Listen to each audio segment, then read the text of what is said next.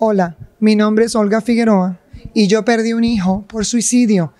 Eh, Michael, de 21 eh, años, perdón, estaba eh, ya registrado para ser militar en la Fuerza Aérea y les quiero contar mi historia de cómo yo encontré paz, busqué recursos para ayudarme a poder procesar el duelo de, mi, de la pérdida de mi hijo.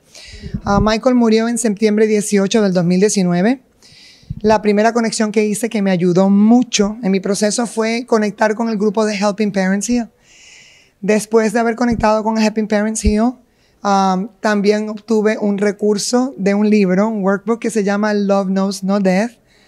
Um, es muy difícil perder un hijo y depende de cómo los hijos pues, hayan fallecido. En mi caso fue suicidio, fue bastante fuerte. Tardé casi un año en buscar un terapista. Hubiera querido haberlo hecho mucho más antes. Yo lo recomiendo que busquen un terapista lo más pronto posible, pero Helping Parents y sus recursos me ayudaron mucho a entender lo que era el concepto de la vida después de la muerte.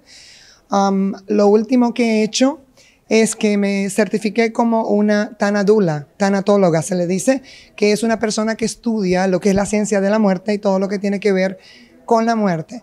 ¿Por qué yo decidí hacer eso ya a la altura de dos años y ocho meses en ese momento es porque todavía sentía miedo acerca de poder perder otro hijo.